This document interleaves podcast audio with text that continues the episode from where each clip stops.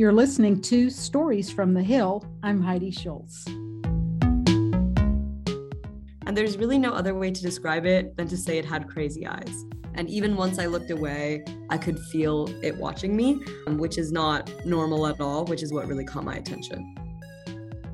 Welcome to Stories from the Hill, a podcast of stories told by UNC Chapel Hill students. Stories have the power to cut through clutter as they inspire us, persuade us, teach us, make us think, make us feel, and connect us to one another. Today's story comes from Anna Manocha, a senior in the Kenan Flagler Business School. She tells us a story about making your voice heard even when you're not the highest ranking person on a team. And it involves being chased by a rabid monkey so the story is really about being the youngest person on a team or the least experienced, either in a formal setting or even in your personal life, and making sure that your voice is heard and your opinion isn't overlooked.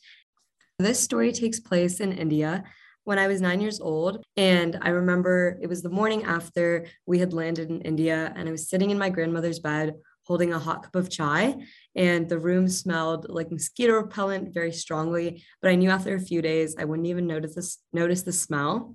I was slowly raising the cup of chai to my lips when i heard my older sister and my two cousins pratishtha and cheshta laughing outside.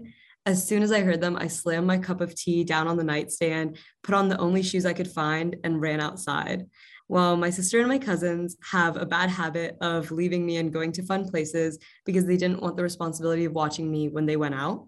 So this made me determined to follow them everywhere so I wouldn't miss out. And I ran out the door as I saw them walking away, and they reluctantly let me join and said they were going to buy samosas, which are a common Indian snack.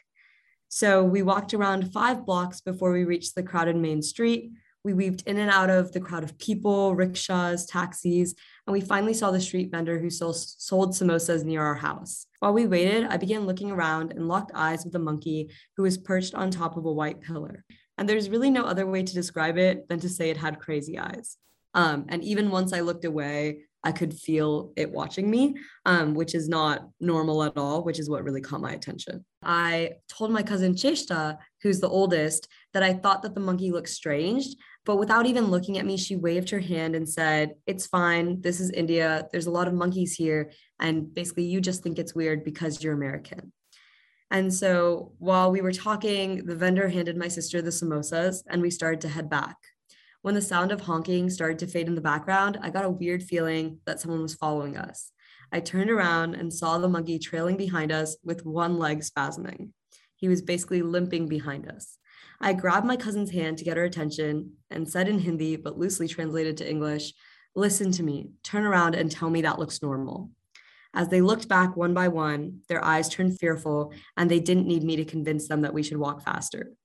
When we did so, the monkey did the same, and we picked up the pace until we were full on sprinting down the street. I have never run so fast in my life. In that moment, I realized that I was a very selfish nine year old.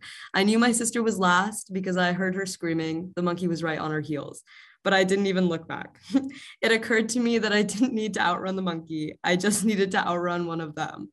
We sprinted for three blocks before we finally saw the brown iron door of my grandmother's house. As we ran down the street, we screamed for help, hoping our family would hear us and unlock the door in case it was locked so we wouldn't be stuck outside. I was the first to reach the door and I grabbed the handle. Thankfully, it swung open, and my sister, who was the last to make it inside, slammed it closed behind her with a clang. Seconds later, we heard the monkey's body slamming into the outside of the door with a thump.